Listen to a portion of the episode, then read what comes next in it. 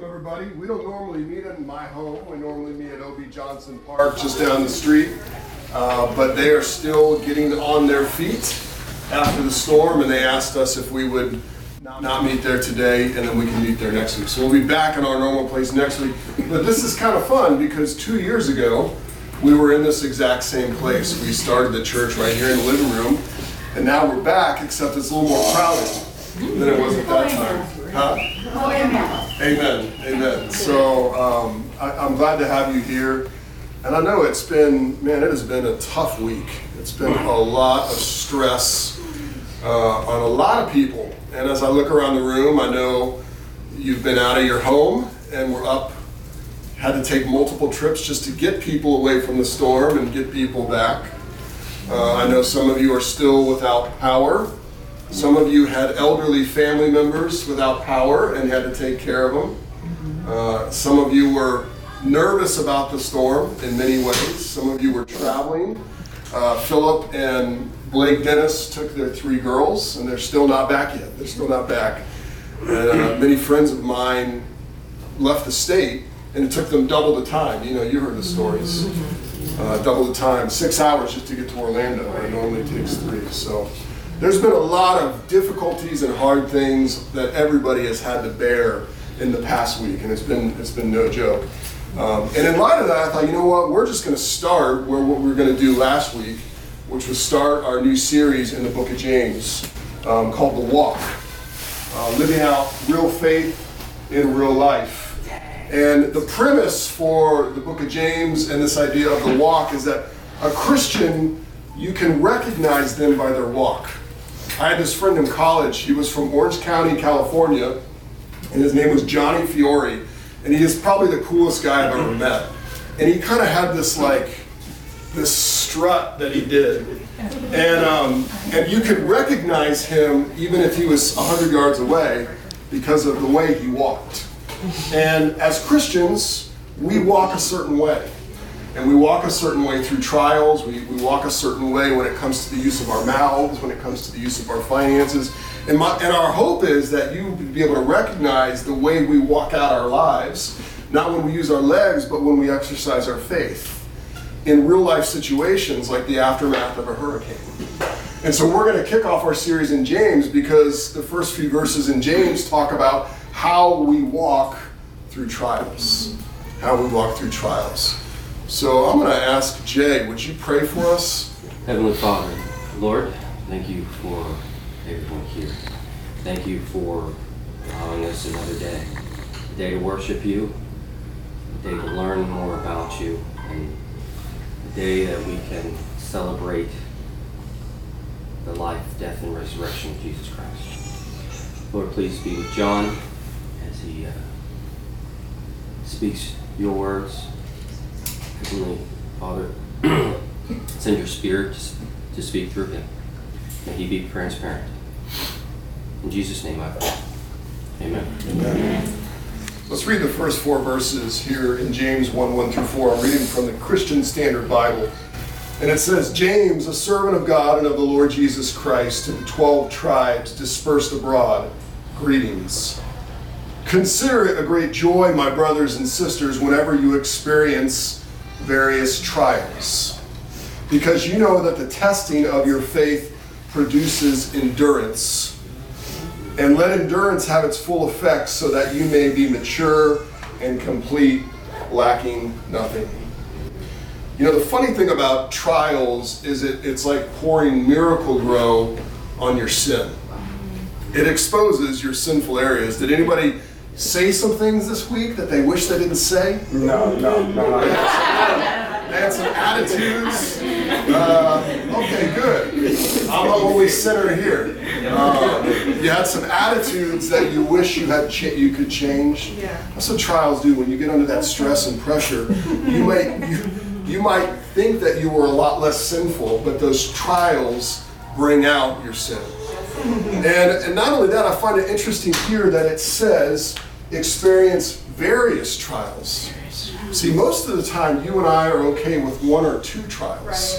Uh, but when we get various trials thrown at us all at once, man, it can flatten us, it can level us. If you've ever heard of the movie Sharknado, have you heard of this movie? Sharknado is one of the worst movies of all time. It was so bad that they said it's so bad we've got to make a sequel. so they make Sharknado and Sharknado 2. And Sharknado is Jaws and Twister combined. A tornado goes through the ocean and it picks up all these sharks. And so all these people on land are not only having tornadoes come at them, they're having tornadoes full of sharks come at them. It's, it's multiple trials at once. and you see, that's how life is, especially in the aftermath of a hurricane. It's not just one thing. We could deal with one thing, but it's things coming at you like sharknadoes, left and right. You're getting trials, difficulties, hardships, and you're stressed and you're tired and you just want your power on. If you're honest, you just want your Wi Fi on too. And you're going, God, what is going on with all these things? And what we tend to do uh, in that is we start comparing to each other's trials. Now, in Broward County, we did not have it as bad as Dade or the Keys or Naples. We didn't get it as bad. Um, and that's actually helpful because when my power's out, I go, well, at least I have a roof over my head. And that gives us a little perspective. And so that keeps us from complaining. But while that might shut us up, that doesn't lift us up because you still have problems. Even though they're not as bad as the people in the Keys, you still have to walk through your trials and your problems.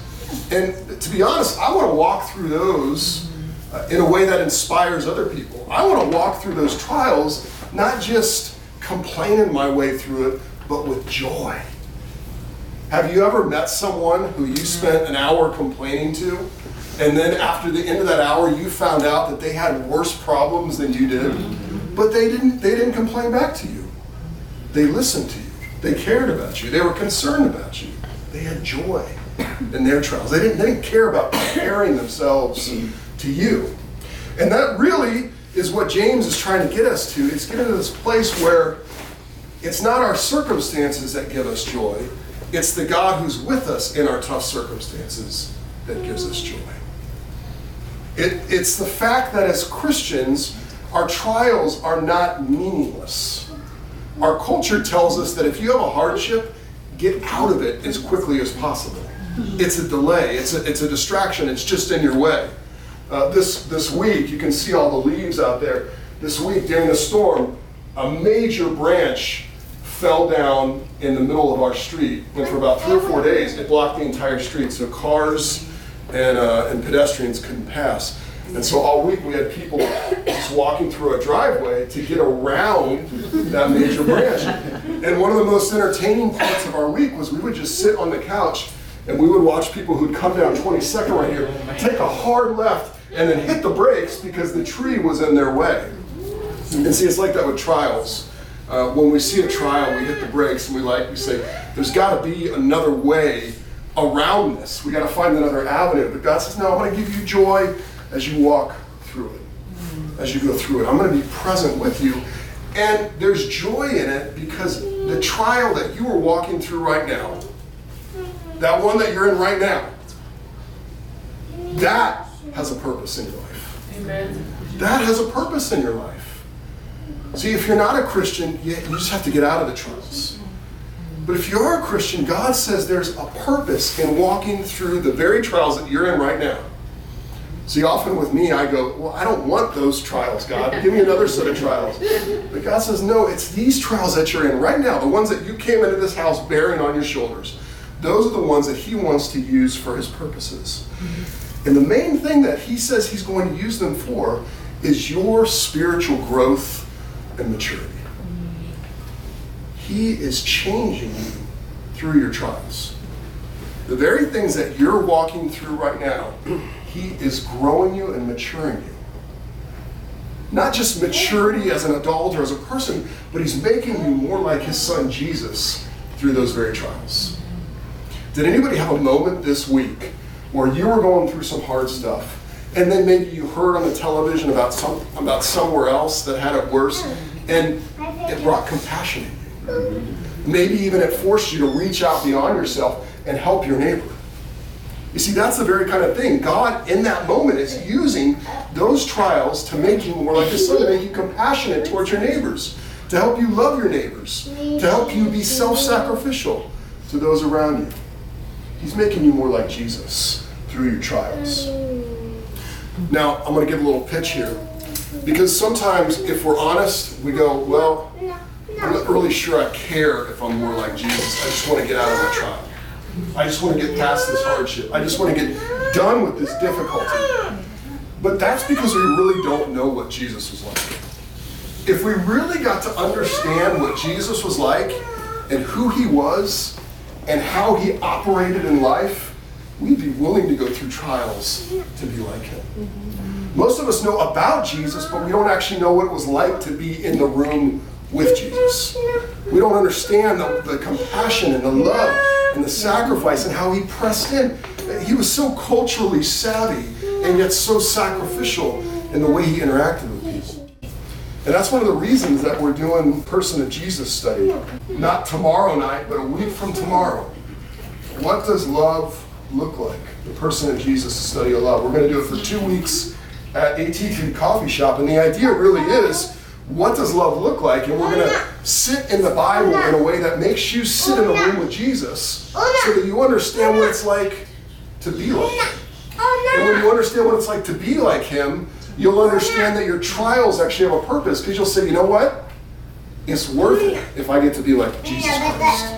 If God's going to use this trial in my life, and I get to even be a little bit more like who Jesus is, and the way he loves people, and the way he cares about people, and the way he's honest, it's worth it. It's worth it. And that's the promise of this text is that you're, whatever you're going through this week, that God is making you more like Jesus. He's not just giving you virtues, He's giving you the character of Jesus Christ. But the key is you have to consider it a great joy. Notice it, doesn't say that it just sort of changes in your mind, it says consider. In other words, chew it up in your mind. As you weigh out your trial, remind yourself that you are being made more like Jesus through your trial. And teach your mind to grasp onto that reality. It's not about faking it till you make it. It's about understanding that God really is making you like Jesus. And in the midst of your difficulty and hardship, that will give you joy. Consider it a great joy, my brothers and sisters, whenever you experience various trials, because you know that the testing of your faith produces endurance. And let endurance have its full effect so that you may be mature and complete, lacking nothing. As you walk through trials this past week and this coming week, God is using it to make you more like Jesus. Jesus, who died on the cross for your sins. Jesus, who went on the trial of the cross and looked out at his oppressors and said, Forgive them, for they know not what they do. Jesus, who went to the cross and took the full weight of your sin so that you could be a child of God, be forgiven, be justified, be filled with the Holy Spirit, and know that God will never leave you or forsake you. Consider it a great joy. Amen? Amen. Let me pray for us. Lord, we thank you for your word, and we ask this morning that you would encourage the saints here uh, that as they, they have more to walk through. We all have more to walk through this week. And we need your spirit to come in and help us consider it a great joy to be your child and to walk through these difficult things. May, may we come together, may we relieve the burden that, that we're bearing. May, may Tony and his family get AC back. May those in our neighborhood who don't have air conditioning, don't have power, would you relieve uh, that, Lord, and bring power back, Father. For those in the Keys who have had to leave their homes and throughout the Caribbean islands who don't have an island anymore, Lord, be with them in that trial. But we know it's not pointless. We know it's not out of your hand, it's not out of your grip, and so we ask that you would help us to trust you. And all God's people said. Amen. Before the worship team comes back up and, and sings for us, I want to break into small groups and just pray for a few minutes. Um, maybe you've had an opportunity to reach out to your neighbors this week and get to know them in a better way, and you want to pray for them. Maybe you have a heart for what's happening. Um, what's the name of the island? It's not Bermuda. Barbuda. Barbuda. St. Martin, St. John's. Yeah, pray for those islands. Um, maybe you want to pray for something else for yourself. Pray Maria goes away. Pray Maria goes away. You want to pray for Robin. Um, and just whatever you feel led to pray for. So let's gather in just small groups of three or four people and just spend a few minutes praying and asking the Lord to work. And then we'll have the worship team come back up.